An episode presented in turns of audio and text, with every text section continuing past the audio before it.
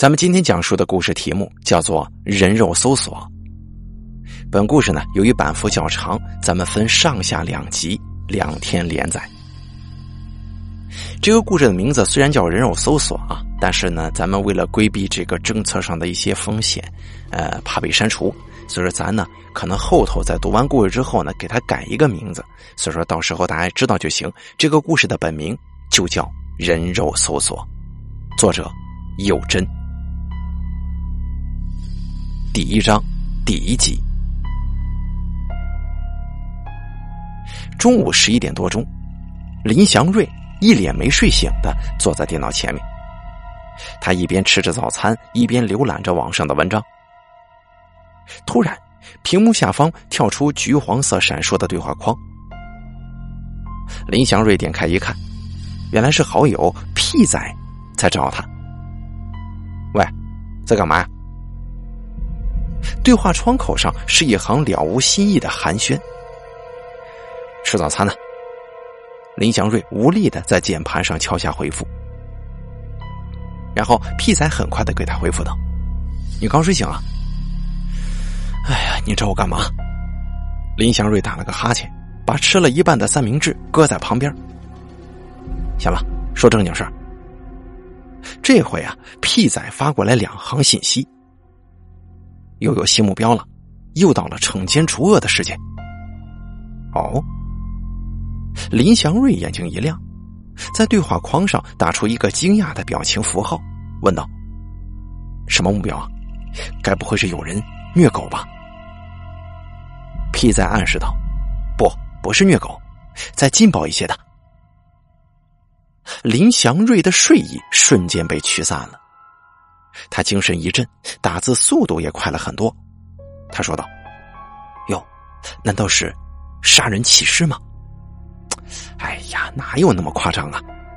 屁仔差点晕倒。随后说：“你再猜猜。”林祥瑞这回迟疑了许久，才传出讯息，说道：“难道说是虐童案吗？”哼，差一点点。屁仔说出了正解，不是虐童，是虐待老人。什么虐待老人？林祥瑞的确没遇到过这种情况，之前他们接触的大多数都是虐狗以及公交车上不礼让座位之类的事件。他呀，今年是大学二年级，屁仔是大学三年级。他们不是同一所学校的学生，而是在网上认识的网友。因为两个人都嫉恶如仇，可以说是一见如故了。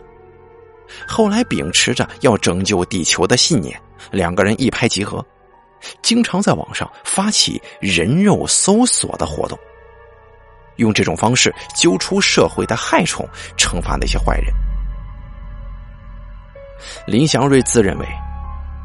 他自认为他们是正义之士，在网络上找到这一类的影片的时候，就会建立一个专业，号召网友们一起找出影片当中的缺德分子，然后用网络的力量来制裁对方。这比玩网络游戏有意义多了，也刺激多了。每一次人肉搜索都像是一场正义跟邪恶的对决，先要揪出对方，再逼对方公开道歉，这样。才能算是圆满成功。有时候，由于他们拍摄的影片太过模糊，他们在第一阶段就会失败。有时候啊，那些缺德的家伙实在是太凶悍了，他们也只能宣告失败。啊，不过还是有成功的例子的，就像是他们曾经让一个偷东西的女生到警察局自首，也曾经找到虐狗的人，逼他在网上写忏悔信。林祥瑞跟屁仔的网络正义联盟发展至今已经有两年了，已经有超过一千多名网友加入。随着案件的不同，响应的网友也会有所不同。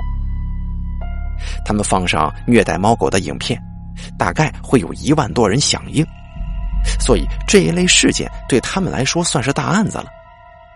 他们也放过有人去遛狗却没有随身携带塑料袋把狗大便带走的视频，这类啊算是鸡毛蒜皮的小案子，大概往往只有五六百人会回应。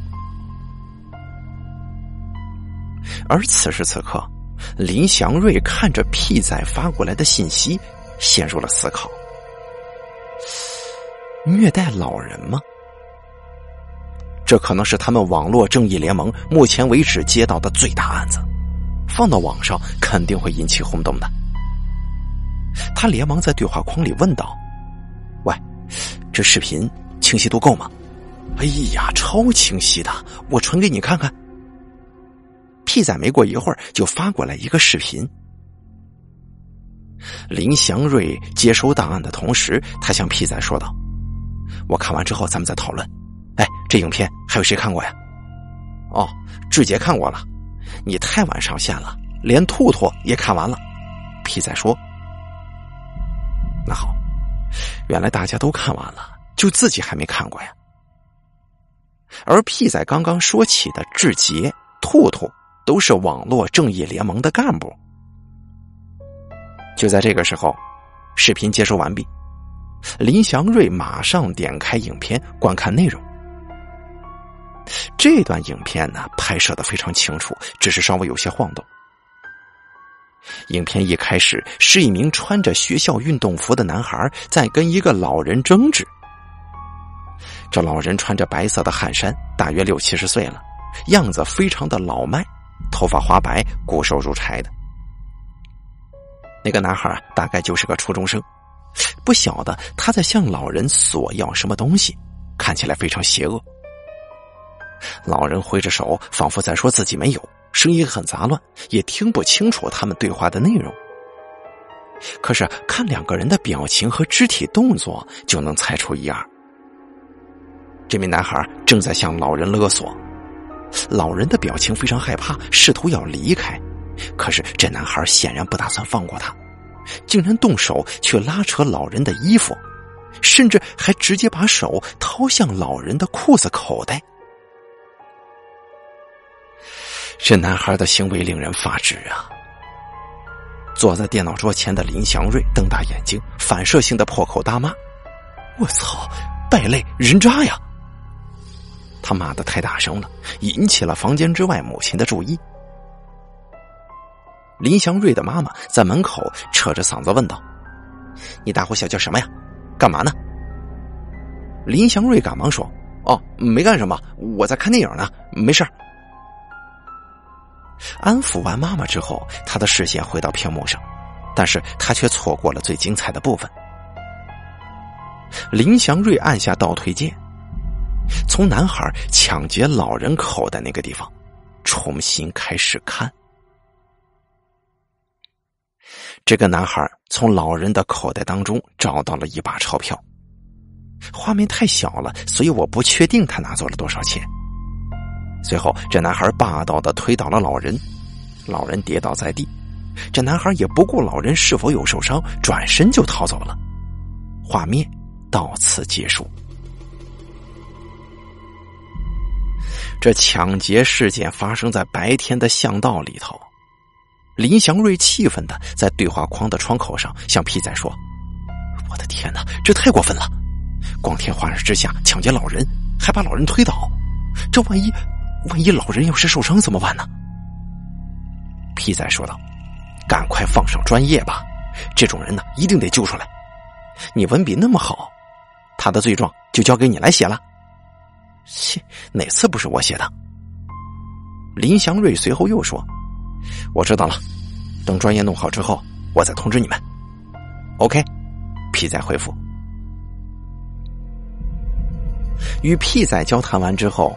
林祥瑞连忙动笔写下男孩的罪过，到时候他会把罪状与影片一起放到网上的专业，请网友们响应，把那名抢劫老人的男孩找出来制裁。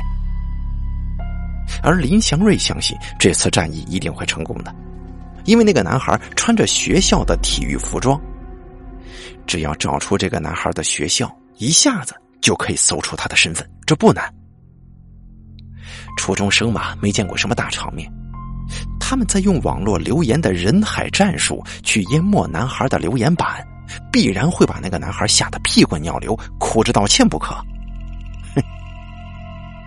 林祥瑞不禁热血沸腾，又是一次战役的开始啊！网络正义联盟出动了。不过说到写文章，这类批判性的文章他已经写的驾轻就熟了，不一会儿就写出了一篇罪状。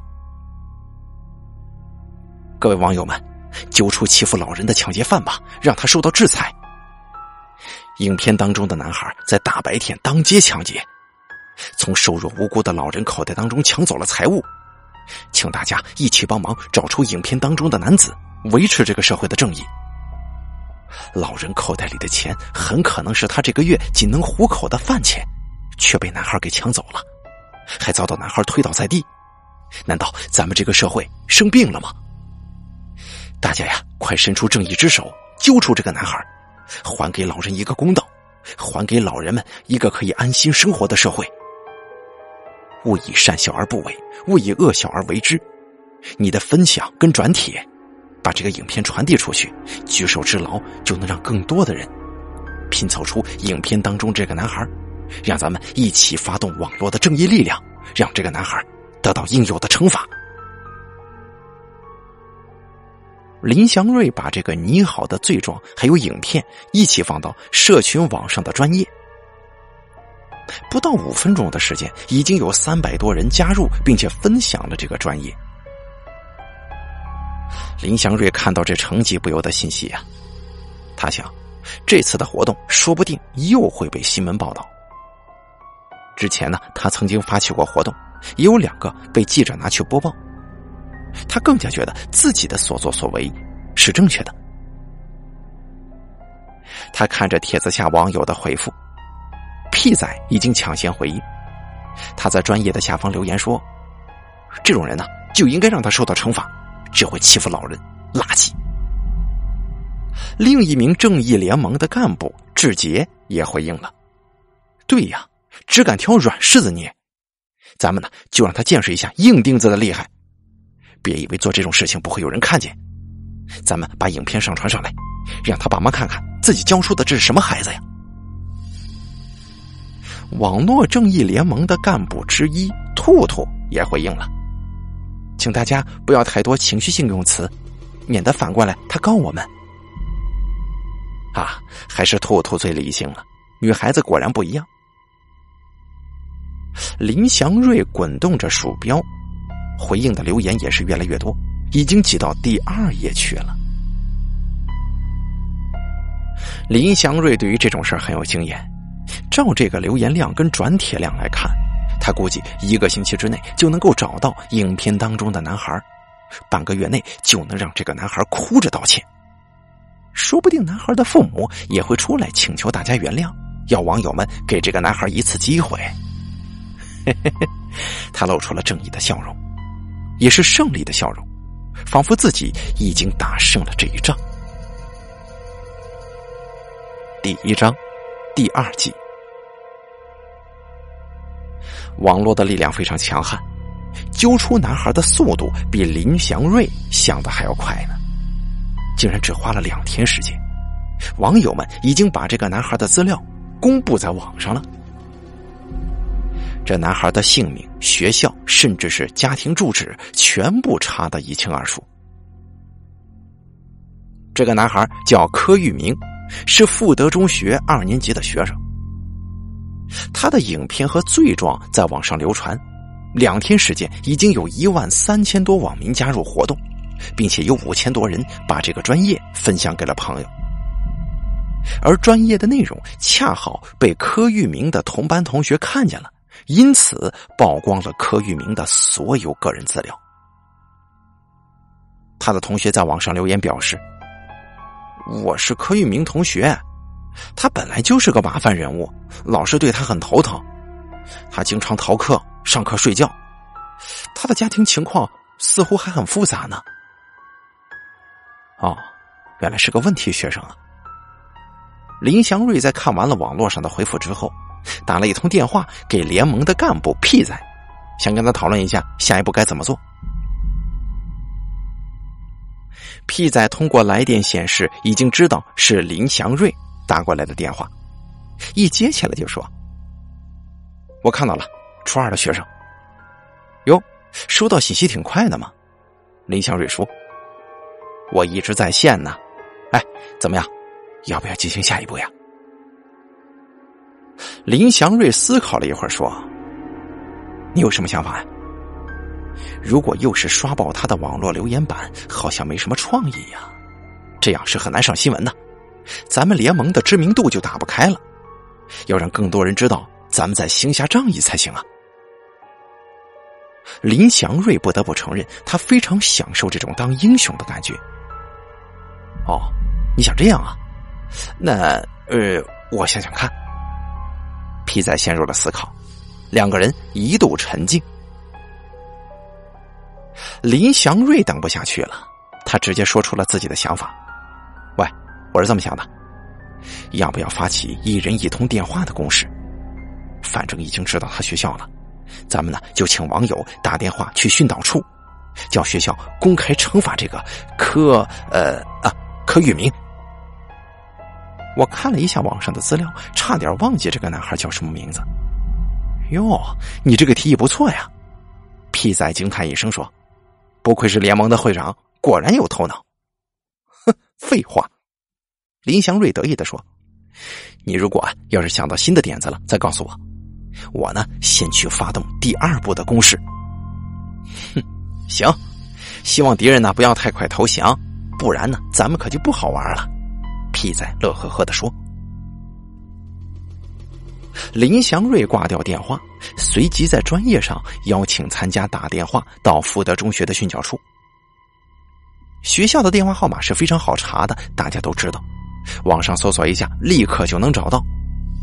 就连训导处的分机号码也都查出来了。林祥瑞更新好了专业，拿起手机，他身为联盟的会长，必须当先锋去打第一通电话。没想到林祥瑞拨出了富德中学的电话，转到训导处的时候，这电话竟然提示在占线中。电话那头传来等候的音乐。林祥瑞不着急，他迫不及待的想要骂一骂这个训导主任是怎么教育的学生啊！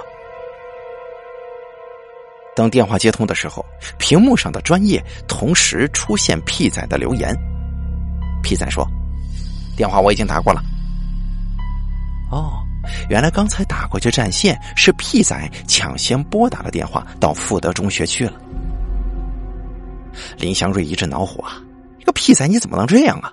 明明这主意是我想出来的，但是屁仔呢，却在他更新专业的时候抢先去打电话了。对方把电话接了起来，说道：“喂，你好，这里是富德中学训导处。”林祥瑞一听这个。就把对屁仔的不满发泄在训导处的老师身上，他口气不悦的骂道：“你就是训导主任呢？你们是怎么教育小孩子的？竟然教出了抢劫老人的学生？这就是你们富德中学的教育吗？还富德中学呢？我看你们是缺德中学吧？”对方一听我这话，立刻问道：“不好意思，请问你是哪位啊？我是谁重要吗？啊？”重要的是，你们教出来的小孩子竟然是这种品德。你们学校二年级的学生柯玉明在路上抢劫老人，把老人的钱都抢走了，你们要怎么处理啊？请问你有没有看见呢？对方又问，并且他的态度很低调。纵使林祥瑞的口气不好，但是对方却不发火。或许是屁仔已经把对方教训过一顿吧，所以接电话的老师才会如此谨慎以待。林祥瑞得理不饶人的说：“哼，咱们这地方至少有一万三千多人都看见了，你赶紧上网上搜一下吧，上面有你们的学生柯玉明的抢劫影片呢。你们打算怎么处理啊？啊，这个嘛，我们呢会请学生过来了解清楚事情，也许。”这当中有什么误会呢？对方说：“听到这样的答案，林祥瑞更上火了。什么误会？我们又不是瞎子，还有影片呢。这样公然抢劫，事情的原貌都在片子里还原了，还能有什么误会啊？我要求你们学校必须公开道歉，公开惩罚这名学生，给社会大众一个交代。啊，我们会再次调查的。对方说。林祥瑞嗤之以鼻的说：“还会再调查？这怕是你们的推脱之词吧？我会继续监督你们的，直到你们惩罚那名学生。”还受害老人这个社会一个公道。骂完之后，林祥瑞的心里也舒坦多了。他没等对方再接话，咔的一声把电话给撂了。接着，他就在专业下方留言说：“我电话打完了，一人一通，救救这个社会吧。”在林祥瑞的发动之下，不少网友开始接力打起电话来了，甚至有人留言说。让训导处的电话瘫痪，让他们学校正视这个问题的严重性。我今天已经打了三遍了。大家就像是在比赛，看谁打的多，仿佛这电话打的多，人就会越正义。一个叫米娅的女生留言说：“我打了四通电话呢。”一个叫涵涵的女生回复说：“我打了五遍，等一下我还打算继续打。”一个叫天使心的网友说：“应该打电话去校长室才对呀，逼校长出面解决。”看着大家的留言，林祥瑞热血沸腾。他在想想找出新的战略，一鼓作气击溃敌人。第一章第三集，林祥瑞的攻势果然奏效。网友们打爆了学校的电话，不只是训导处的老师接电话接到手软，就连辅导室、校长室的电话也是响个不停。除了警卫室之外，所有的分机都处于占线的情况。这电话叮铃铃的响着，快把办公室的老师们轰炸到精神衰弱了。所有的电话一起响，就算离开办公室到教室去上课，大家还是能够听见电话声。这电话的铃声就好像是消防的警铃一般，令学校上上下下陷入了紧张。网络的正义之火窜烧到现实之中了。训导主任被校长痛批一顿，要他严正彻查此事。而训导主任内外交煎呢，一方面要安抚打电话过来谩骂的网友，另一方面还得承受校长的斥责。他气得想要拔掉电话线，回到办公室。训导处立刻上网去查看那个所谓的抢劫影片。训导主任很快的就搜索到那个专业了，已经有一万四千多人加入，下面的留言几乎都是骂娘的，还有多数夹杂着恐吓意味，还说应该让学校的老师尝尝被打、被抢的滋味还有一个网友留言写道：“到他们学校门口去泼大粪，让记者们过来拍，这样大家才会知道这个学校有多烂。小孩送进去只会误人子弟。”哎呀，训导处的主任意识到事情的严重性了。现在被网友攻击还算是小事儿，如果引起记者跟教育部的注意，那可糟了。他必须尽快灭了这场火，千万不能再让它燃烧起来。训导主任请一名老师立刻去二年级班上，把影片当中的男孩柯玉明给带过来。他没有用学校的广播系统，现在电话吵个不停，广播只会收到一大堆刺耳的铃声。在等待柯玉明的过程当中。他把罪状跟影片都看了一遍，脸色不由得铁青。柯玉明是训导处的常客，训导主任对他并不陌生，所以一看影片就立刻认出柯玉明没错了，就是那个抢劫的男孩。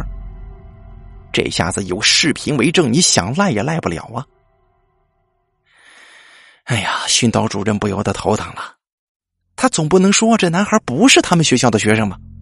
这运动服拍的那么明显，柯玉明的五官也是清清楚楚的上镜了。正在烦躁之际，老师已经带着柯玉明进到训导处的办公室了。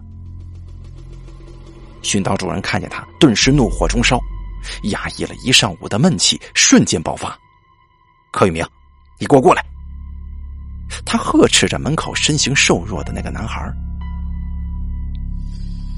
柯玉明今天穿着校服，袖子、领口有大片的黄斑污渍，衣服也皱巴巴的，像是很久没洗了。柯玉明走到主任面前，大概已经知道发生什么事了。今天早上上课的时候，就有几个同学过来找他挑衅，向他说一些莫名其妙的话，像是“哟，柯玉明啊，不错嘛，你现在很牛逼呀。听说你抢劫老人呢，你现在红了，你知道吗？喂，那天抢多少啊？你这有钱了，不知道请饮料喝呀？啊？”柯玉明一开始听不懂那些同学的意思，向他们询问，他们也只是窃笑，不把话说明白。后来训导处的老师去找他，在前往训导处的路上，才把始末搞懂的。原来呀，是有人拍摄到他抢劫老人的画面了，还放到网上人肉搜索他的身份呢。现在那些多管闲事的网友拼命打电话到学校。要求学校必须严明彻查此事，并且严处柯玉明。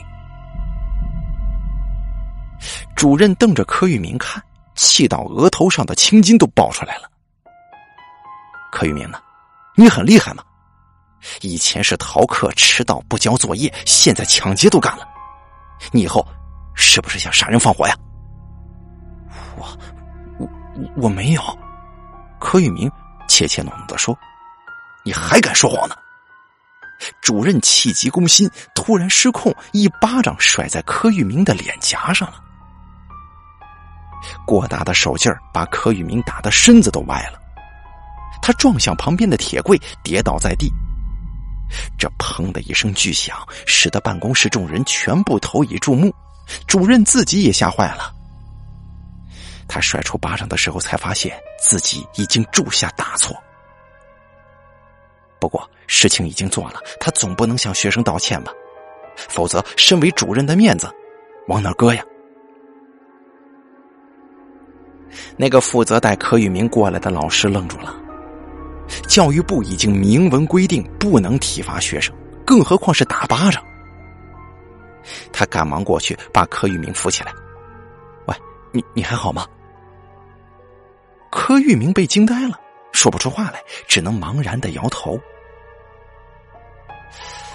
主任发现每个老师都在看他，就算他知道打学生是失态行为，却不由得恼羞成怒，对着那名扶起柯玉明的老师喊道：“你别扶他，他连抢劫都干了啊！这种小孩打死算了。”哎呀，主任你……那名老师觉得主任言辞过激，他生怕会惹出更大的事端，于是就想出言劝阻主任。但是主任没理会他，仍旧在办公室里咆哮。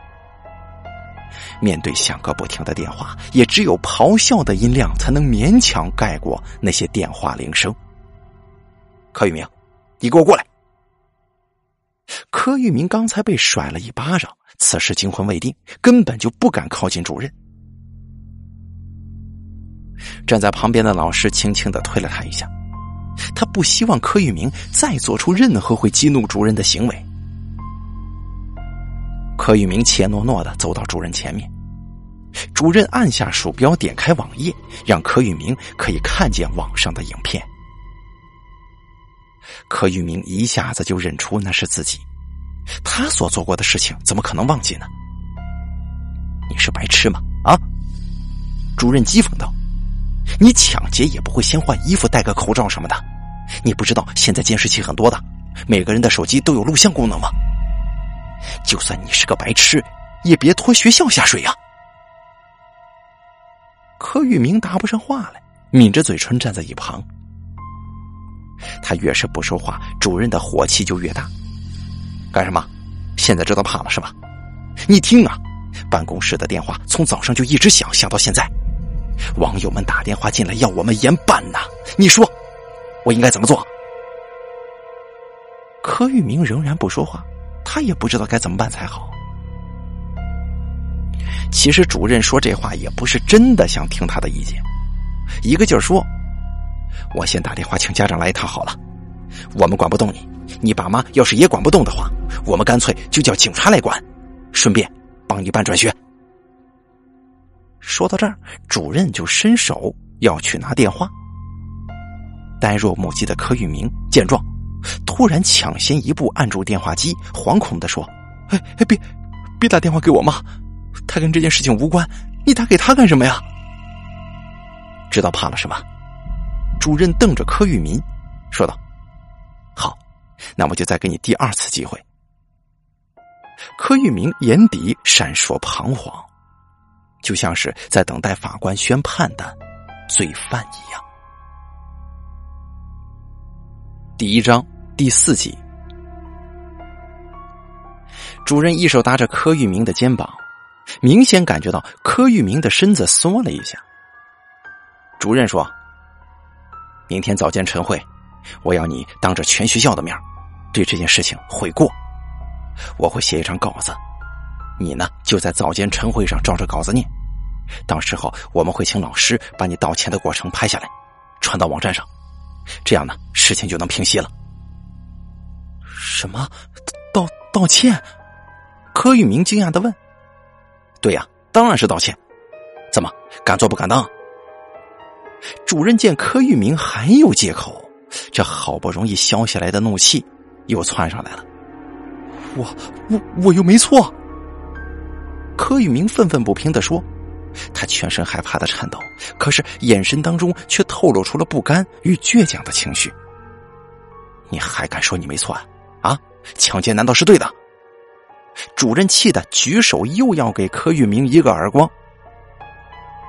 柯玉明惊恐的伸手想挡，旁边的老师见状，急忙靠过来拦住主任：“哎哎哎，主任，不不能这样啊！”场面一度混乱。那名老师冲着柯玉明说：“明天早上到讲台旁边，主任说了这样做，就这样做，知道吗？”柯玉明慌张的往后退开，但是却没有道歉的意思。主任是更为光火呀，一直想冲上前去教训他。旁边的老师为了避免事态变得更严重，向柯玉明说：“你赶紧回去上课去吧。”柯玉明闻言，这才匆忙的逃离了训导处。主任见他跑了，不悦的把矛头对准阻拦他的老师：“你干嘛让他回去啊？”我要给那个小子一点颜色瞧瞧。主任，到时候被教育部调查的话，太得不偿失了，没必要把你的前途也赔进去啊。那名老师说。主任听了，才稍微恢复了一些理智，不过嘴巴仍然在说一些难听的话。你看呢？这就是现在教育出来的小孩子，什么爱的教育啊？现在的小孩子伶牙俐齿的，比你还会讲大道理呢。我看，就要用爱的铁拳，让他们明辨是非，知道什么是对，什么是错。啊，我也很不赞成废除体罚，但是现在教育部就是这样规定的，咱们只能做好自己本分的事情就行了，是吧，主任？老实说，你看见他什么态度没有啊？哎，算了算了，初中生嘛，正值叛逆期，今天晚上让他回家想想，好好反省，明天就会想通的。他会明白主任的苦心。哎呀，算了，我现在要写稿子。明天那小子要是不照着念的话，我就逼他转学。我也受够他了，跟个臭虫一样，这父母也不管管，只会把责任推给学校。这种人呢，就算以后出了社会，也是个败类。老师不敢吭气，立刻回到自己的办公桌去做事了。柯玉明回了教室，在搞清楚事情之后，他更加觉得同学的眼神是在鄙视他。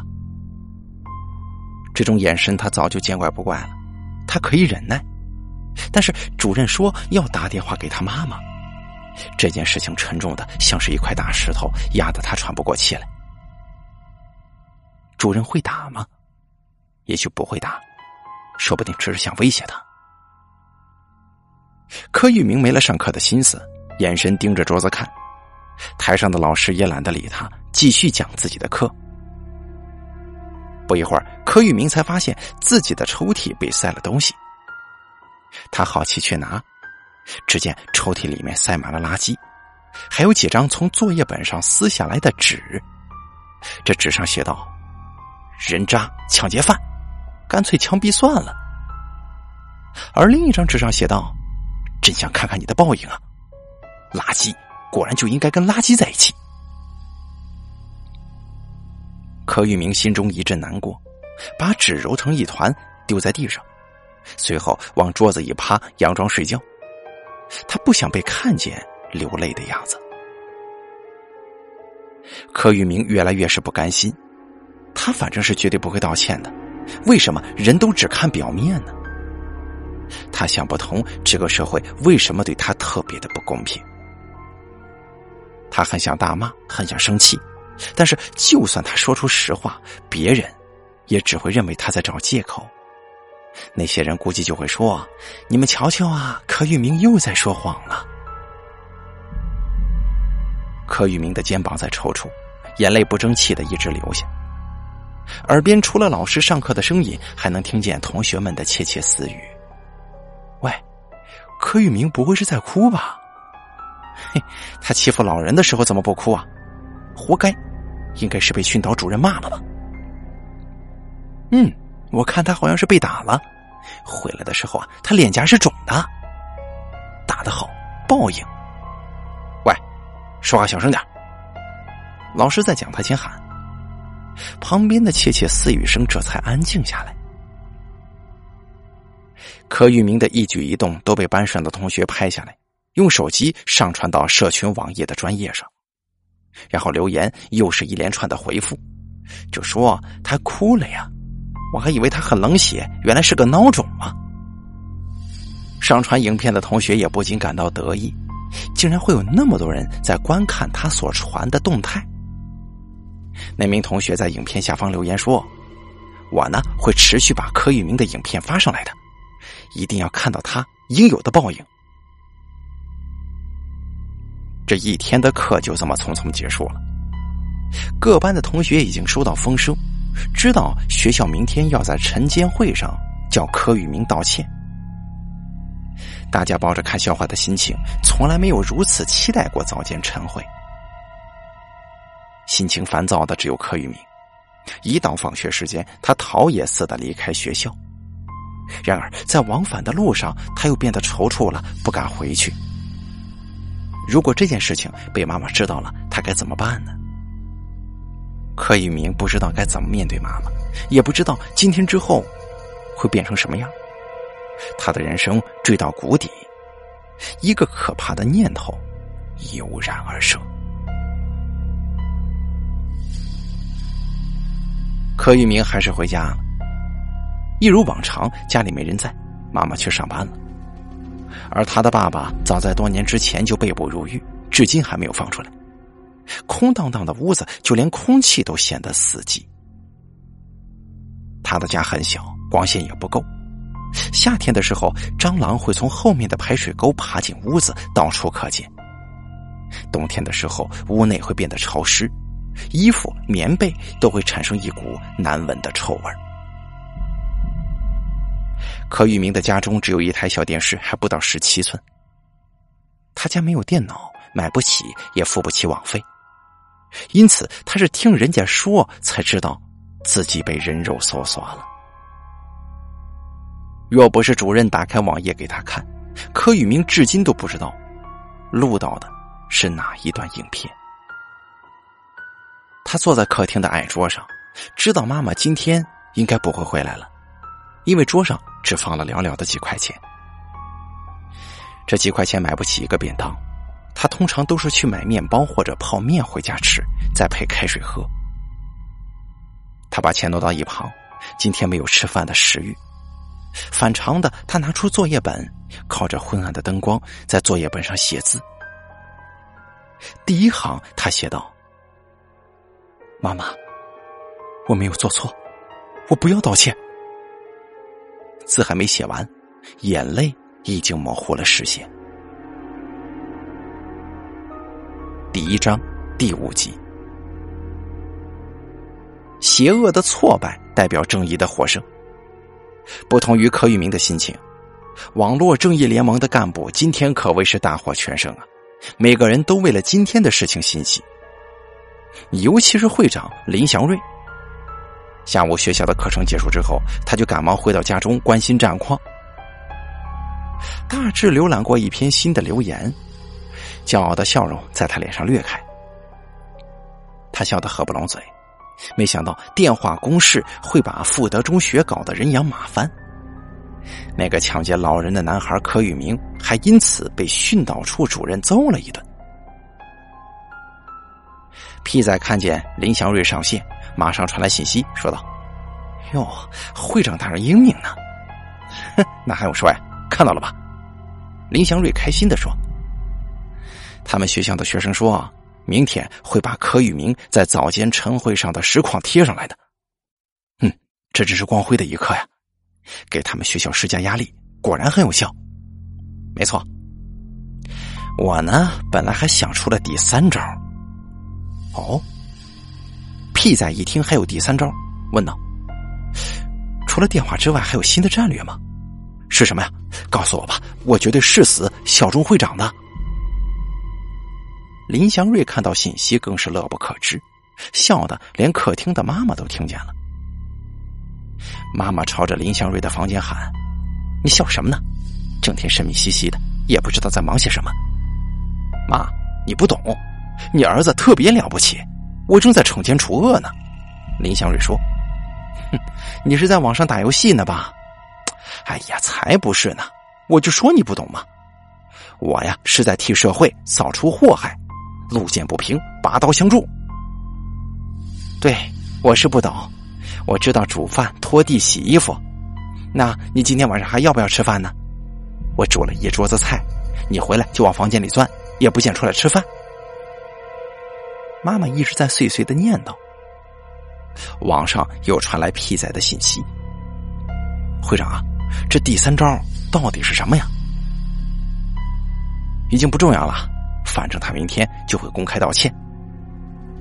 回复完之后，林祥瑞嬉皮笑脸的走出房间，向妈妈说：“妈，我来吃饭。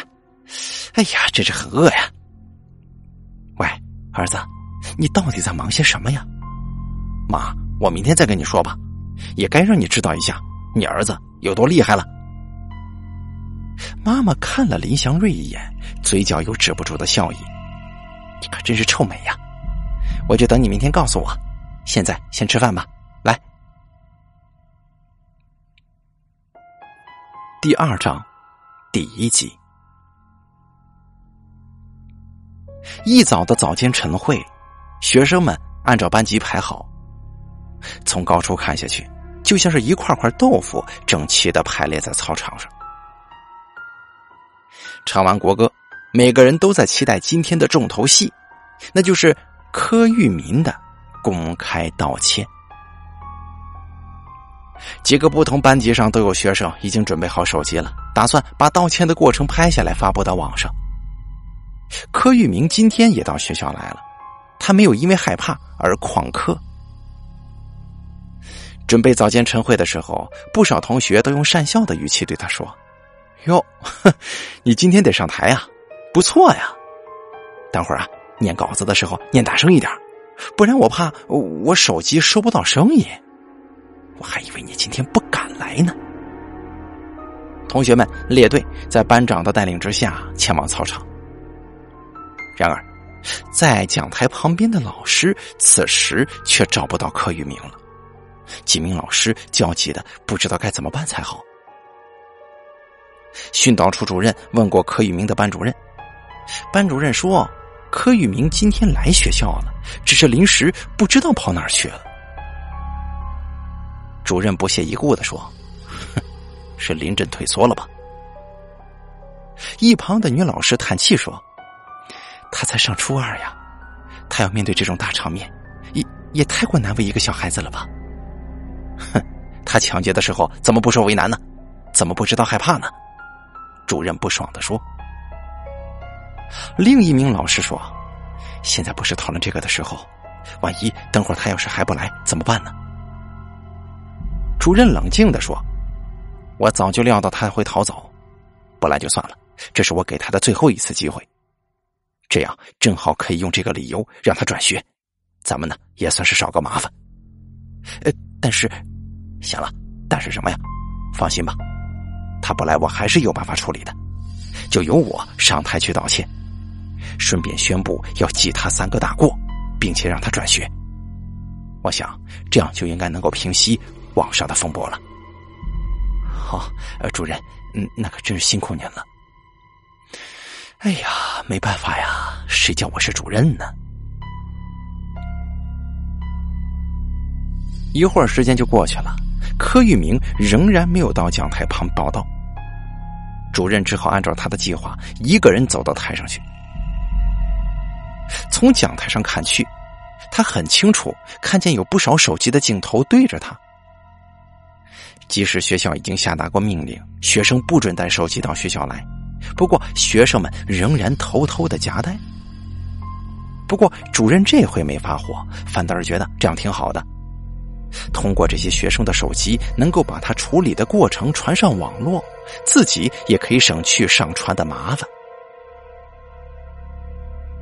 另一名老师也按照主任先前的指示，拿着摄像机对准了讲台。每个老师都是如临大敌，只有学生们抱着看戏的心情在参加早间晨会。主任深吸了一口气，表情沉重，一会儿才开口说：“哎呀，我一直以来都相信咱们的学生是最棒、最优秀的，尤其是品行跟道德。但是啊，学校却发生了一起令人遗憾的事件，让我校长。”还有所有老师们都深感痛心呢。说到这儿，他环视众人一圈学生们并没有任何忧伤的情绪，仍然站得歪歪扭扭，把他的话当成耳旁风。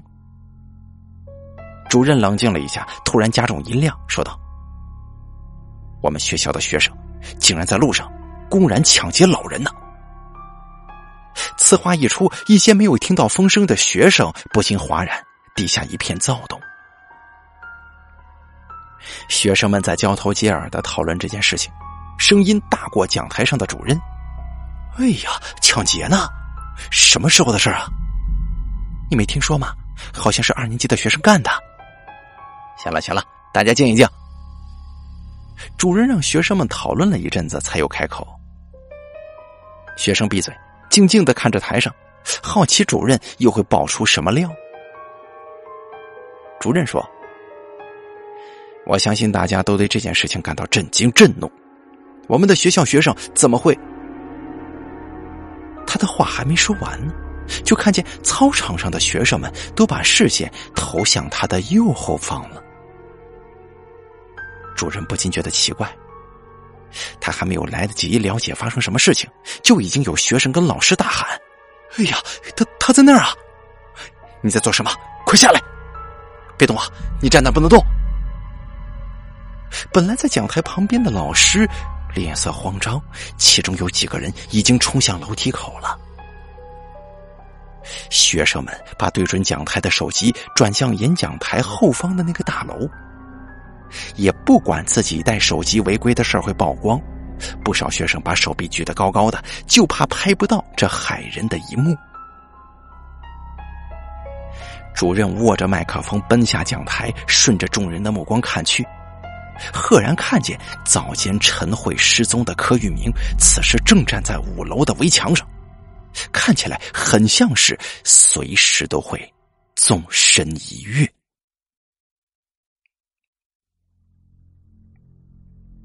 第二章，第二集，其他的老师有些在驱赶学生赶快回教室。就害怕学生会看见可怕的画面，有些自己乱了方寸，根本不知道该怎么办才好。柯玉明，你在干什么呢？主任用麦克风朝着五楼的柯玉明喊话。柯玉明的身材本来就瘦弱，此时站在高处上看起来他更加弱小。他仍旧穿着皱皱泛黄的校服，头发也像是几天没洗似的发油，两只脚哆嗦个不停。他也在害怕呀。几名老师冲上五楼，柯宇明见状立刻喊道：“别过来！”老师们顿时止住脚步，担心会刺激到柯宇明。有人说：“你先下来，同学，别做傻事啊，下来，咱们有话可以慢慢说嘛。你有什么烦恼，咱们都可以谈的。”柯玉明眼神彷徨的看着他们，然而操场上却乱起来了，又把柯玉明的注意力吸引了过去。他看见自己班上的同学正在用一种耻笑的嘴脸在看他，甚至他能够听见有人在嚷嚷：“他不敢的，只是在做戏。他是怕被学校退学才会这样吧？要跳他早跳了。”柯玉明不禁气愤：“他才不是做戏呢，他是认真的。”主任从下方喊话：“柯玉明。”我要你立刻从围墙下去，快点！站在主任旁边的老师闻言，主动要去抢夺主任的麦克风，并且不满的说：“你不要再刺激他了，他真的可能会跳的。”主任一股火从丹田窜上来，他本来就快解决掉这件事情了，只要他在讲台上把稿子念完，到时候就没事了。没想到柯玉明竟然在这种时刻破坏他的计划。并且还企图把事情搞大。主任口不择言的说：“我就不信他有这个胆子，连道歉都没勇气，他哪敢跳啊？”他以为他的音量不会被听见，但是五楼的柯玉明却听得清清楚楚的。别说了，主任呐，这年龄的孩子正值叛逆，急不得的，而且年纪越轻的孩子越容易会做出背出常理的事情。柯玉明看着他们之间的争执，又看向学生们的嘴脸，仿佛他如果不跳的话，大家都会很失望。那么多的镜头已经对准他了，都在等着看他要怎么收拾残局。赶上五楼的老师向他劝导：“柯玉明啊，你听我说，事情没什么大不了的，网络上的事情我们会替你解决，你先下来，别冲动。”柯玉明啊，你如果乱来的话，你爸妈会很难过的。一听到爸妈，柯玉明的情绪顿时出现了剧烈起伏。他咬着牙瞪向那名老师，哀伤的说：“你们不懂，你们什么都不懂。我爸早就被关进去了，我爸进了局子，而我是我爸的小败类。他们都这么说，你们也是这样认为的吧？哎呀！”雪啊，没有，我们没有啊。我妈工作很辛苦，含辛茹苦的养活我，我的学费、生活费都得靠她。等我死了，妈妈就解脱了。说到妈妈的事情，他泪水涌上眼眶。哎呀，这是你母亲，代表她很爱你呀。你跳下去的话，她岂不是难过、伤心死？不过就在这个时候。办公室的电话又响了，刺耳的电话声让柯玉明好不容易被唤起的理智再次断线。他去意已决的大声呼喊：“后退，都别过来！”老师们一听，只得往后退开一步。几个人在心中暗骂：“难道又是那些网友打过来的电话吗？”柯玉明的眼神陡然一变，从惶惶不安变成愤恨不平。他咬牙切齿的对操场上所有人喊话：“既然你们要我死，我就死给你们看！我要用我的死诅咒你们！我会先下地狱，再把你们一个个的都拉下地狱！我是不会道歉的，永远都不会，因为我根本就没有做错事情！我要诅咒你们！”他喊完最后一声，赫然纵身往下跳。五楼的老师们冲向他的时候，已经来不及了。砰的一声，他头骨崩裂，鲜血脑浆四溅。操场上的众人无不傻眼，顿时尖叫声四起。那些女老师们吓得花容失色，学生们从未亲眼见过如此惊悚的场面。加上柯玉明死前的诅咒，更是在他们心中投下了震撼的炸弹。一名老师拿起麦克风说道：“请各位老师立刻带学生回到班里去。”就算老师们想要极力控制场面，但仍然有部分学生想挤过来一探究竟，场面完全失控了。有学生当场晕倒，有的人放声大哭，有些老师腿软的还得需要学生搀扶呢。操场前排的学生把自杀画面看得一清二楚，尤其是飞溅的脑浆、鲜血，还有面目全非的尸体。他们有人在吐，有人觉得呼吸不顺，个个面如土灰。主任已经不知道该怎么办了，他先前的气势荡然无存，手指还在微微发颤，就像是泄了气的皮球，傻眼的看着柯玉明的尸体。过了许久，他往前挪步，陡然看见柯玉明支离破碎的五官，两只眼睛饱含怨恨的瞪着他。主人愣住了，头皮爬过一阵麻衣。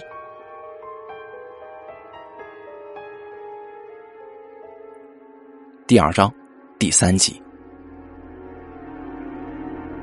柯玉明自杀的消息震惊了所有人。不光是在学校里面引起恐慌，他的自杀影片也被放到网络上了，在网络正义联盟的专业上引发了讨论。没有人想过这件事情会以这种方式收场，他们在猎捕的目标竟然自杀了。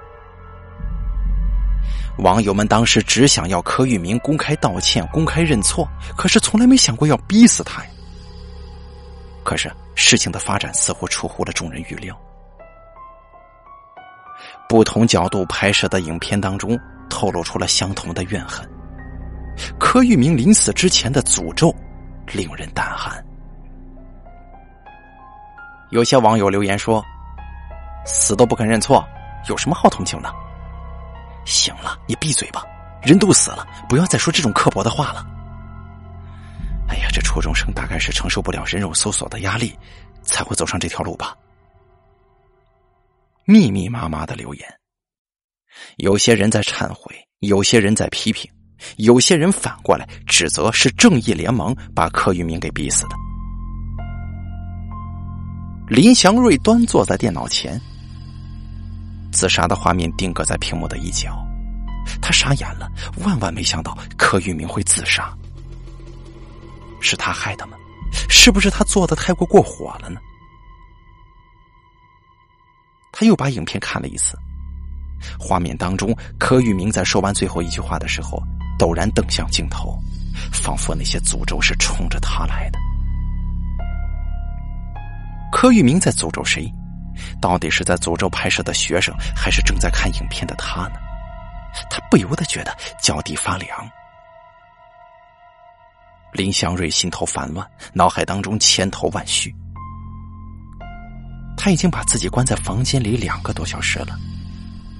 妈妈看他晚饭也不吃，今天回家的时候也是神色彷徨。问他发生了什么事情，他又不说，妈妈不禁感到担忧。林祥瑞的妈妈过来敲门，把沉思当中的林祥瑞吓了一大跳。“谁啊？”他的声音微微颤抖，心头受到的打击太大，恐惧逐渐凝聚了。你在干什么呀？怎么连晚饭也不吃啊？妈妈在问完问。林祥瑞听到妈妈的声音，才稍觉安心。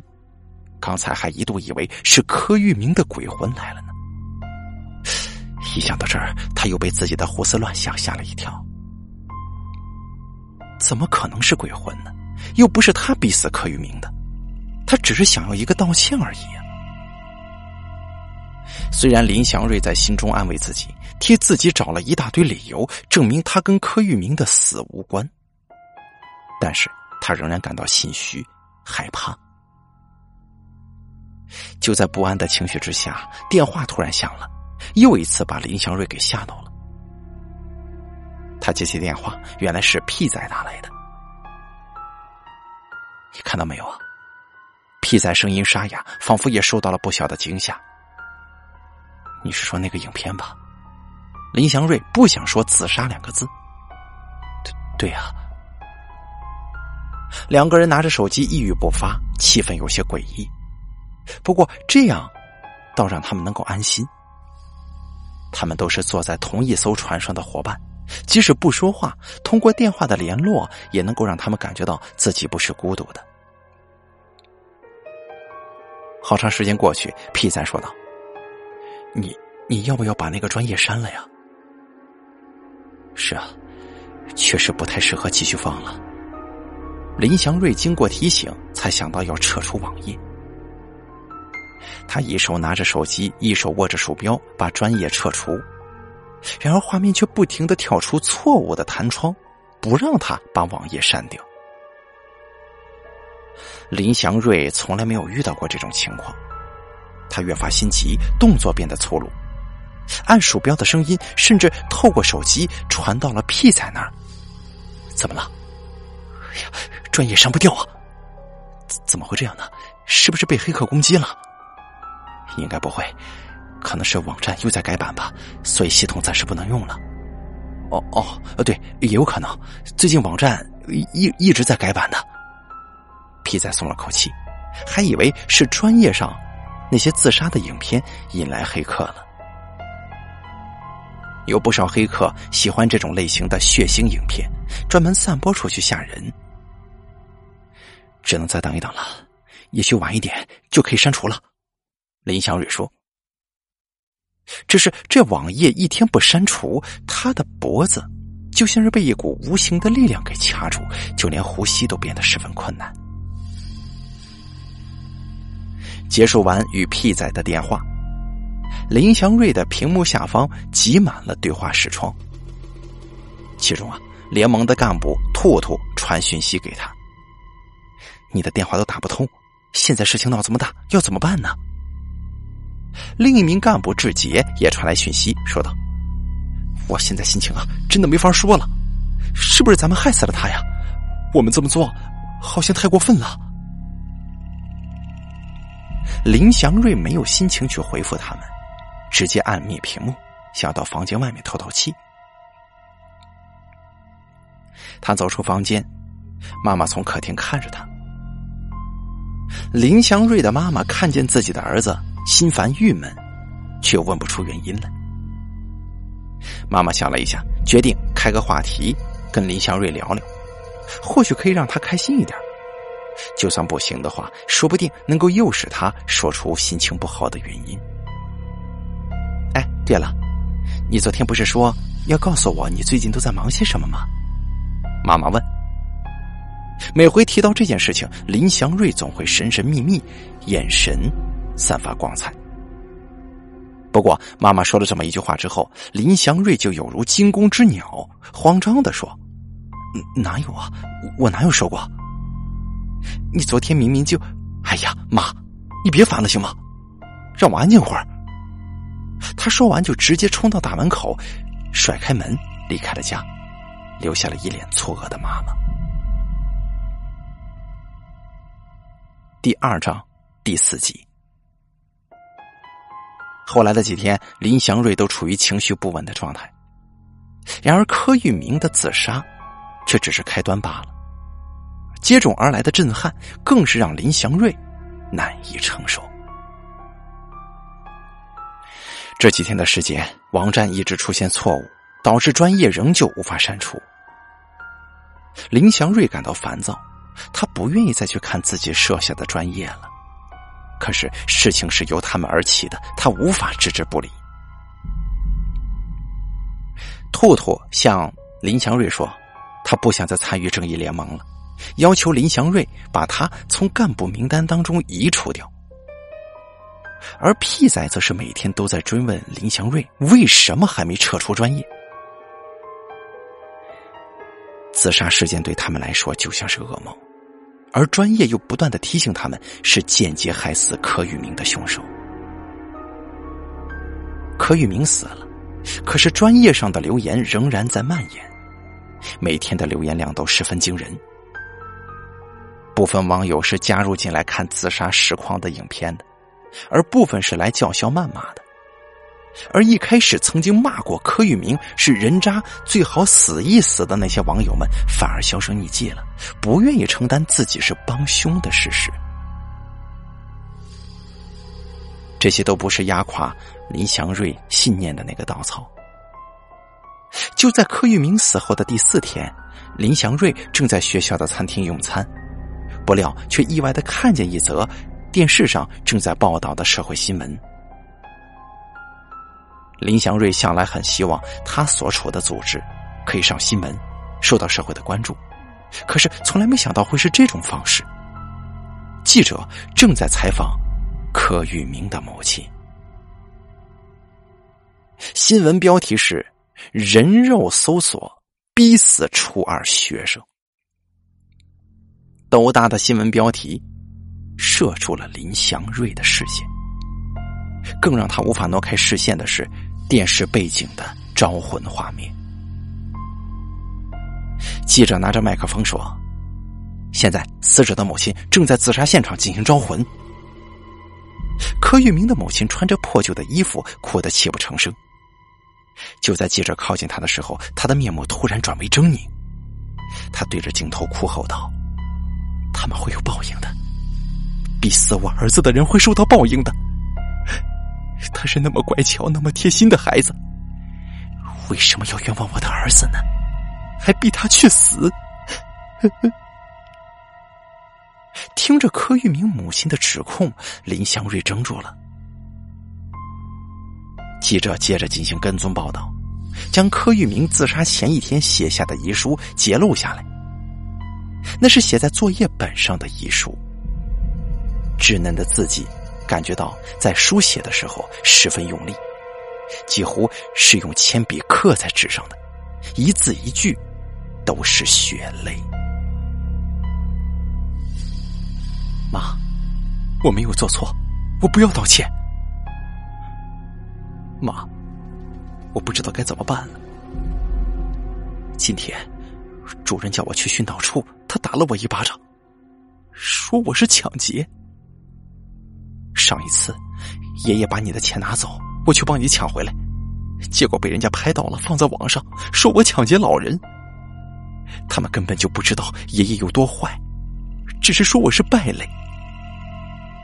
主任说要打电话给你，可是我怕你会很难过。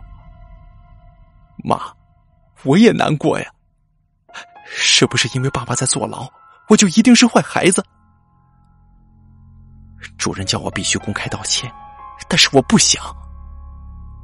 他打我的时候，我很想跟他说我不是抢劫，而是去把你的钱拿回来。可是他很生气，我很害怕他又会打我，所以我没敢说话。而且我也不想承认那个老人是我爷爷。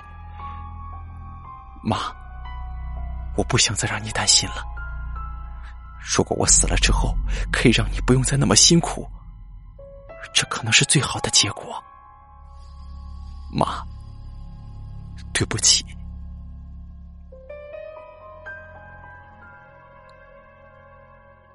遗书的文笔跟逻辑有些不同，错字也非常多，但是已经说出了事情的真相。记者又引用了柯玉明抢劫的影片，还有网友们在专业上留下的刻薄言语，最后记者才告诉大家。原来柯玉明抢劫的老人是他的爷爷。柯玉明的爸爸因为吸毒入狱，留下长期被家暴的柯玉明母子二人。柯母必须靠着打零工赚取微薄的生活费养活两个人，不时的还会被柯玉明的爷爷骚扰。抢劫的那一天，柯玉明的爷爷拿着打火机跟一瓶汽油找到柯玉明的家，要求柯母给他一些钱。柯玉明的爷爷也有吸毒的习惯，只要没钱就会找柯玉明母子的麻烦。柯母担心柯玉明他的爷爷会放火，不得已就把身上的所有现金都给他了。而这一幕后来被刚好返家的柯玉明看见，因此追上去要爷爷把钱还来。他的爷爷不愿意，柯玉明气不过，于是动手跟爷爷拉扯，最后还把爷爷推倒在地。只是拍摄影片的人不知道前因后果，只是拍摄到柯玉民抢钱的画面。片段的画面引发了误会，酿成网络风波，以至于逼死了柯玉明。柯玉明因为父亲吸毒，家里没有钱的关系，他一直都很自卑脆弱。主任强迫他公开道歉一事，成为击垮他的最后一拳，所以他选择了激烈的手段自杀，并且在临死之前诅咒那些欺凌他、嘲笑他的人。柯玉明的母亲在镜头前咆哮，指着镜头大声喊：“他会报仇的！我替他诅咒你们！欺负过我儿子的人，全部都不得好死！”听着“不得好死”这句话，林祥瑞全身窜过一阵恶寒，脑海当中又一次浮现出了自杀影片当中柯玉明狠狠瞪视他的。那个画面。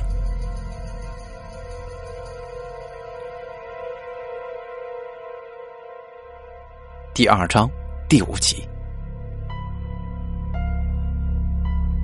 事发至今已经一个星期过去了，网站的热度还在持续，每天都有雪片一般的新增留言。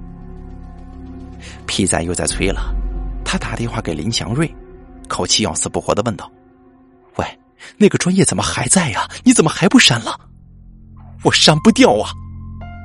林祥瑞也正为此事一个头两个大，那怎么办呢？这种影片应该会被举报的，到时候网站方面应该会自行封锁那个专业吧。林祥瑞现在只能希望网站官方的动作快一点。皮仔长叹一声说：“哎呀，你猜今天发生什么事了？你话快说。”记者打电话给我了，他不知道怎么查到我的。他们向我问了你的电话，然后还问我对自杀事件怎么看。什么？记者找上门了？你怎么说？林祥瑞紧张的问，他可不希望被查出自己是联盟会长的事儿。以前他以联盟为荣，可是出了这件事情之后，他突然觉得这是一个烫手的山芋。我就说我不知道。你放心吧，我没有把你供出来。我告诉记者说，我跟你都是通过网络联系的，不过你很久都没上线了。啊，谢谢你啊。那感想呢？他们不是还问了你感想吗？我说非常遗憾，然后就拒绝采访了。喂，小瑞，咱们也算是无辜的吧？都怪那个上传影片的人，不把事情搞清楚就上传，害咱们现在就背黑锅了。嗯，行了，我要回家了。现在刚下课，我正要骑车呢。哦，那你骑车慢点啊。今天是是第七天了。我我知道。林祥瑞随口回答，一会儿陡然觉得屁在话中有话呀。柯玉明已经自杀一个星期了，七天。林祥瑞现在才明白。屁仔的意思是，今天是柯玉明的头七呀。林祥瑞不由得脚底发凉。就算他不是有意逼死柯玉明，可是柯玉明的死亡仍然跟他有间接关系。他又想起柯玉明的诅咒，不禁觉得背后有道视线在注视着他。林祥瑞多疑的回头，身后只有来来往往的学生，倒也没有什么可疑的人影，或者。鬼影。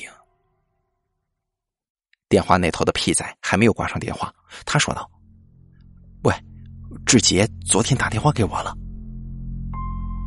志杰是网络正义联盟的老干部之一。”林祥瑞问道：“志杰想干什么？该不是跟兔兔一样想要退出联盟吧？”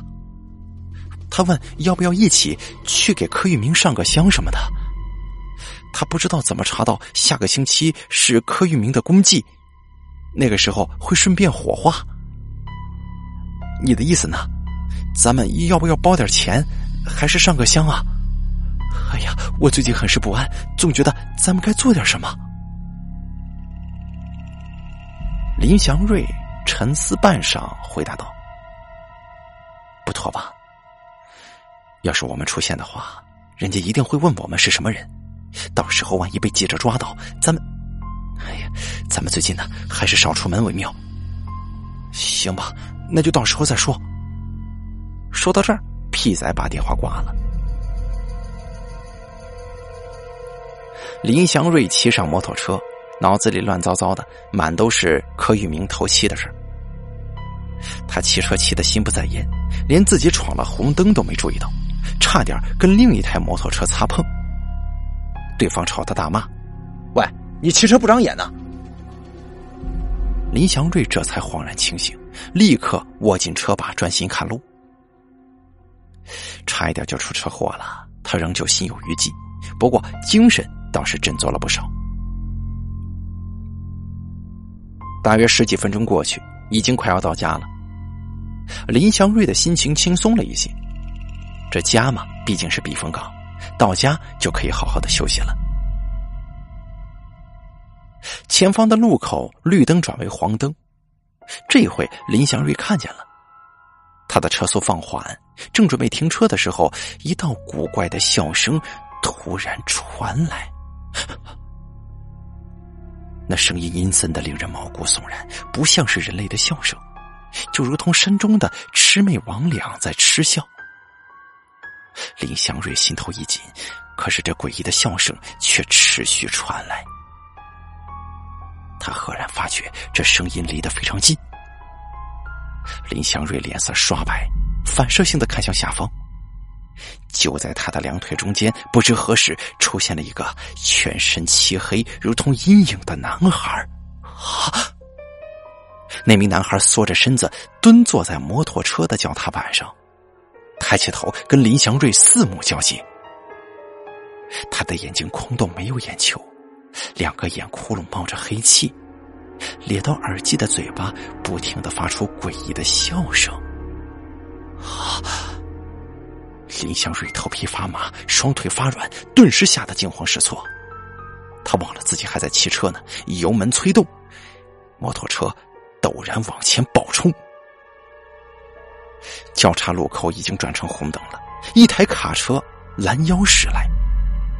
卡车司机看见林祥瑞冲出来，立刻按喇叭。刺耳的喇叭声跟男孩怪异的嗤笑声交杂在耳边，谱奏出一首战栗的乐章。林祥瑞瞪大眼睛，下意识的把车头用力一扭，避开与卡车相撞，但摩托车当时就失去了平衡，林祥瑞连人带车就摔了出去，机车与地面像是打水漂似的弹了几下，塑胶车壳。裂了数道痕迹，地上的沙石扬起。林祥瑞的身子翻了好几圈，粗糙的柏油路面割开他的衣服和皮肉。哎呀，哎，这……他倒在地上呻吟，脑袋一片空白。刚才摔车的一瞬间，他根本无法思考。幸好安全帽仍旧保护着他的头部，他这才免去了头破血流的下场。卡车司机停在路边，他赶忙下来：“哎，年轻人呐，你有没有怎么样啊？”林祥瑞迷迷糊糊的从地上站起身子，耳鸣声压过了司机的嚷嚷声，他分不清楚东南西北，就连视线都有些模糊。第二章第六集，见到林祥瑞一脸痴傻的样子，司机觉得不妙。林祥瑞很可能脑震荡了。司机一边觉得自己倒霉，一边又担心林祥瑞会不会内出血，就打了一通电话，联络了警察跟救护车。林祥瑞被送到医院，警察来录口供，然后让司机先回去，毕竟他没有撞到林祥瑞，是属于证人身份，而不是肇事嫌疑犯。林祥瑞坐在急诊室里。护士正在替他包扎伤口，警察又问了林祥瑞几个问题。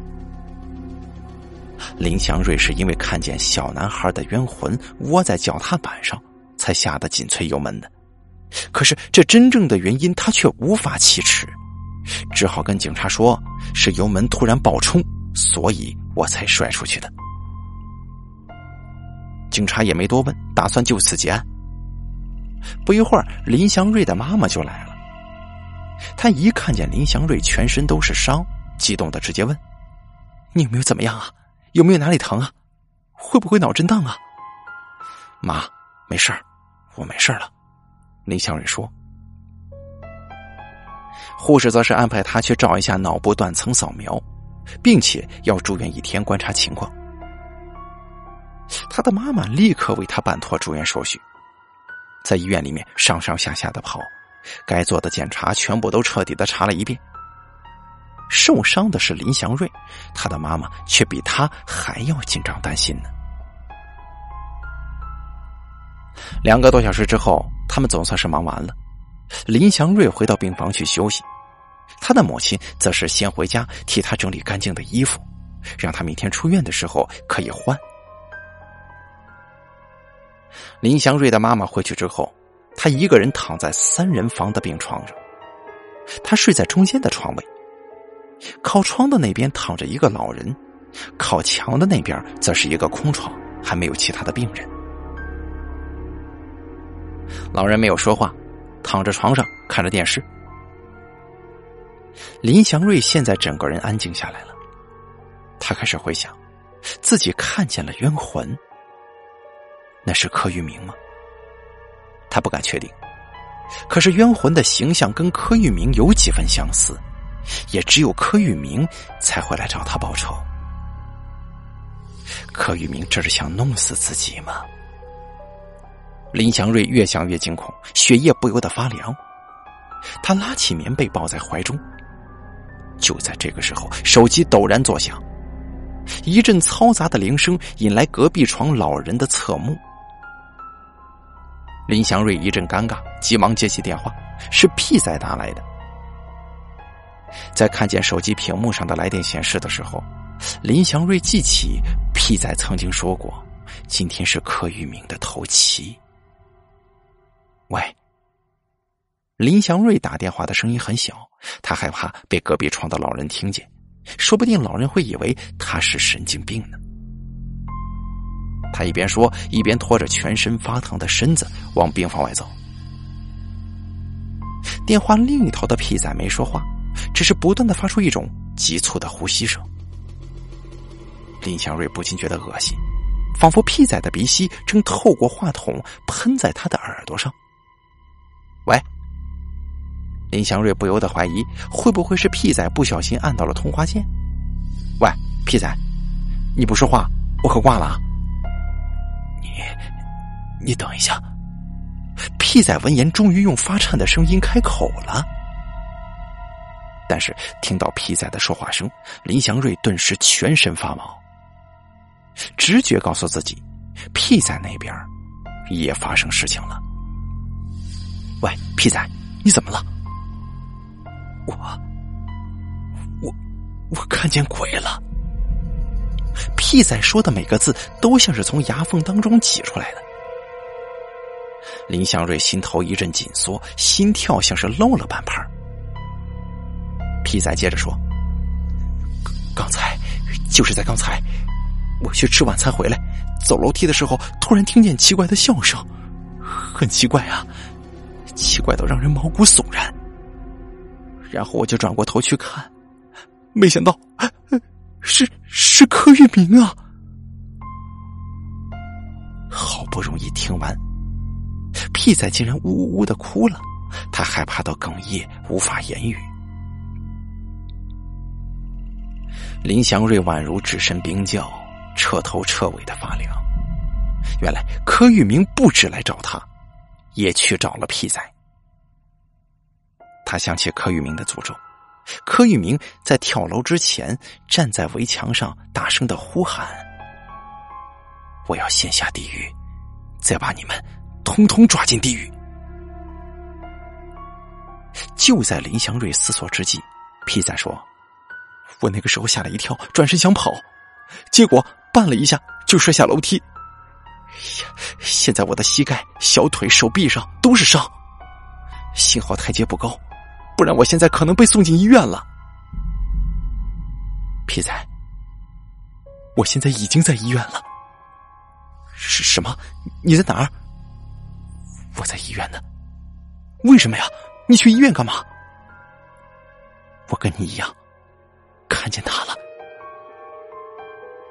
林祥瑞不想说“鬼”这个字，就怕一讲柯玉明会猛然出现在他身后。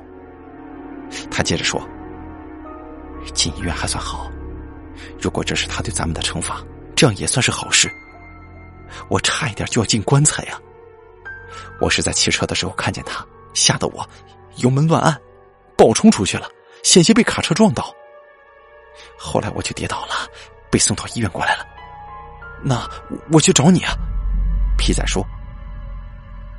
林祥瑞不免觉得奇怪，屁仔也是刚刚撞鬼，现在会想躲在家中不出门，应该才是对的吧？为什么想要过来找他呢？屁仔是一个这么讲义气的人吗？林祥瑞想了一会儿说。不用了，我妈等一下会过来陪我的。不不不，不是，我是有事情要跟你说。屁仔说话的声音变小，仿佛是害怕被人听到一样。林祥瑞有个奇怪的错觉，好像屁仔是在担心被如影随形的柯玉明的冤魂听见。这个想法令他打了个寒颤。屁仔说：“我本来是要叫你开电脑的，没想到你在医院。”我带我的笔记本电脑过去吧，见面时候再说，电话里说不清楚。啊，好吧，你过来。林祥瑞把自己所住的医院名字、病房号都给了屁仔。挂掉电话之后，他心里更郁闷了。到底屁仔要跟他说些什么呢？他有一股不祥的预感。林祥瑞回到病房去，妈妈已经回来了。看见林祥瑞伤势不轻，还到处乱跑，妈妈不由得心疼。喂，你去哪儿了？没有，妈，我去接电话了。我朋友说要来看我。呃，妈，你今天回去休息吧，我没事的。你哪里会没事啊？你看看你，连路都走不好了，这脚都一跛一跛的。妈，我都这么大了，我会照顾自己的。你回去吧，没关系的。哎，爸应该也在家吧？你回去照顾他吧。林祥瑞不想让妈妈看见皮仔，更不想让他发现自己做过的事儿。妈妈最后拗不过林祥瑞，只好把洗漱用品跟便当留下，跟林祥瑞说道：“那妈明天再过来，你有事儿给我打电话啊。”行，妈，你走吧。他跟妈妈道别，送妈妈到电梯口。妈妈好像想起了什么似的，转头塞了一些钱给林祥瑞：“我回去了。”啊！妈妈这才摸了摸林祥瑞的头，进到电梯里。林祥瑞紧捏着妈妈给他的钱，心中是一阵难受啊。第三章第一集，屁仔来医院找林祥瑞了。他们之前就见过几次面，所以屁仔一眼就能认出林祥瑞。他没有进入病房里面。因为还有一个不认识的老人在那儿，屁仔发出奇怪的起音，屁屁屁。林祥瑞闻言看了过去，屁仔正提着笔记本电脑，鬼鬼祟祟的在病房门口探头探脑。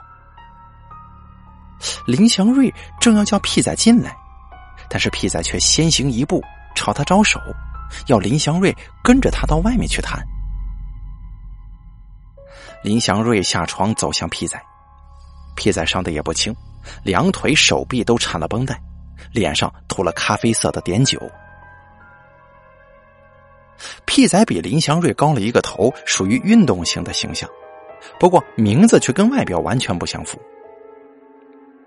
屁仔曾经说过这是他的小名，从小被叫到大，他习惯了，亲朋好友们也改不了口。林祥瑞与他就走到交易厅去了。屁仔的脸上布满惶恐，林祥瑞忍不住好奇问道：“到底发生什么事情了？”等一下，屁仔挑了一个最隐秘的角落坐下，生怕被看见他的笔记本电脑屏幕里的内容。他打开笔记本电脑，连上网络，一言不发的样子让人看着心情紧张。林祥瑞盯着电脑看，屁仔打开网页，一会儿画面就跳跃到网络正义联盟的专业里去了。林祥瑞愣了片刻，说道：“哎，怎怎么会有新的片子？这是网友上传呢。”屁仔说：“我今天回去看的时候也吓坏了，网站方面还没有把这个专业封锁，并且网友啊还放了新的影片呢。新的影片？什么影片？”屁仔已经点下了播放键，影片正在下载当中。几秒钟过去，黑色格子出现了一则新闻画面。我查过了，这不是造假的影片，是今天下午的新闻。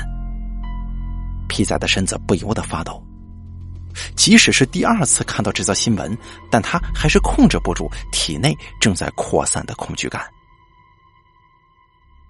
新闻画面的背景是富德中学，林祥瑞一下子就认出来了。而镜头的远处拍向柯玉明跳楼坠地的位置，林祥瑞还以为是新闻在为做追踪报道，没想到竟然是训导主任身亡的消息。训导主任于今天下午坠楼死亡了，坠楼原因不明。根据学校职员的说法是，主任下午的时候突然情绪不稳定，拿起圆规不断的刺自己的手背。当时那些老师们都吓了一跳，赶忙劝阻主任，但没想到主任发了狂一样的冲出训导处，往五楼跑。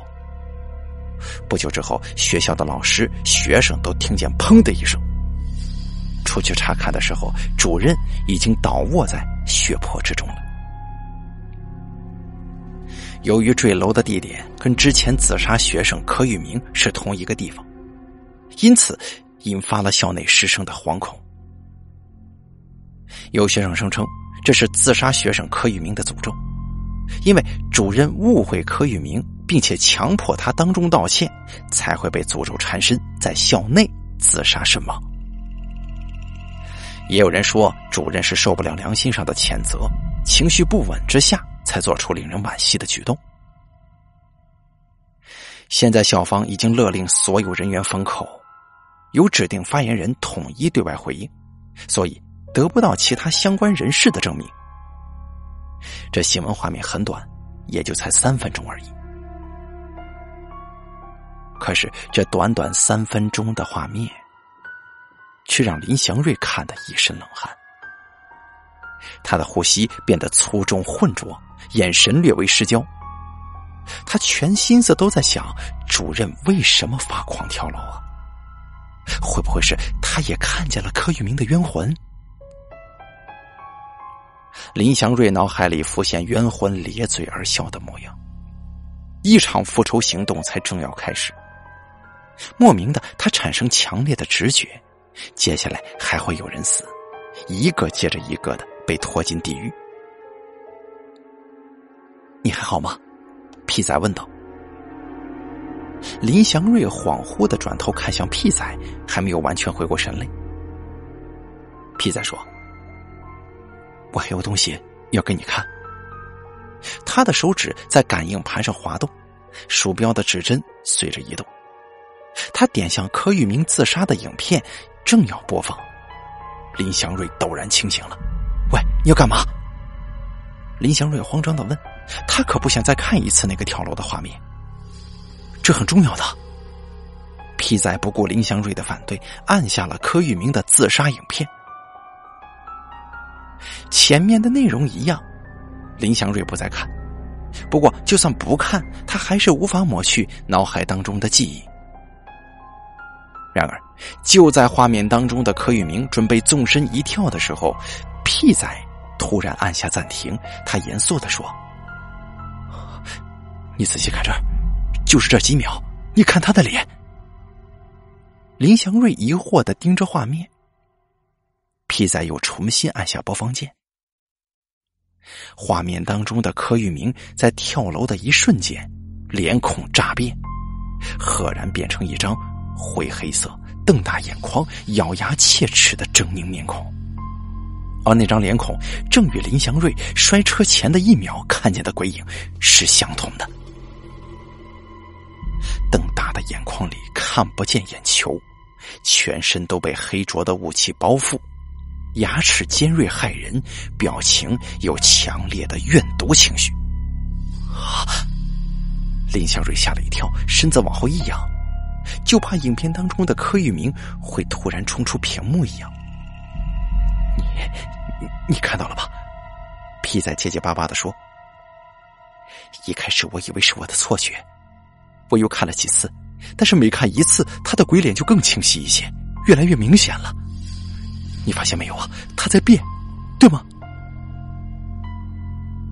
林祥瑞颤抖的不能自控，答不出话来。画面里的柯玉明确实变了，一开始没有那张鬼脸，是因为。到了头七吗？所以他的冤魂力量变强了，可以来向他们索命了。林祥瑞脸色发青，嘴唇如同白蜡一般，没有半丝血色，眼睛却红的像是几天几夜都没睡似的。皮仔说道：“他今天是来向咱们索命的吧？是咱们把影片上传上去，还打电话叫学校一定要惩罚他的。咱们。”咱们能不能逃过这一劫啊？你觉得他会放过我们吗？我怎么会知道？林祥瑞恼火的回答。两个人随即陷入沉默，谁也不说话，更不知道应该说什么才好。皮仔突然说：“我我打算去去他的功绩。功绩？对，我要去功绩。”我要跟志杰去上香，我希望柯玉明能够原谅咱们。这命重要还是面子重要啊？你也想想吧。要一起去的话，再跟我说。那那兔兔呢？我给他打过电话了，他没接。自从发生那件事情之后，兔兔也很少上线了，我打电话也不接。他可能吓坏了，不想再跟咱们有任何牵连吧。哦，我知道。兔兔曾经跟我说想要退出联盟，不过网页坏掉了，我现在也登不进，也登不进后台去改干部名单呢。哎呀，女生就是这样，真没义气啊！出了事就跑。行了，这跟女生不女生的无关，也不能怪他呀。接下来两个人又是一阵沉默，大厅里的人越来越少。走廊上的访客、病患也少了，病房不知何时变得冷冷清清。皮仔看向手表，说道：“都快十点了，我得走了，你自己多保重，有事情电话联系。”“啊，好，你骑车注意安全。”“哎呀，你都摔成这样了，我哪敢骑呀？我是坐计程车来的。”皮仔露出苦笑，挥着手往电梯的方向走。林祥瑞此刻心烦意乱，也就没有送皮仔离开。他一瘸一拐的往病房的方向走，而就在这个时候，突然眼角的余光看见一道黑色的人影从转角处一闪而过了。林祥瑞立刻抬头看过去，人影不见了。他不确定那是不是他的错觉。但不管是柯玉明的冤魂又跟着他来到了医院，还是刚才的影像给他造成了心理阴影，林祥瑞此时此刻已经全身虚脱，无法再往前多走一步了。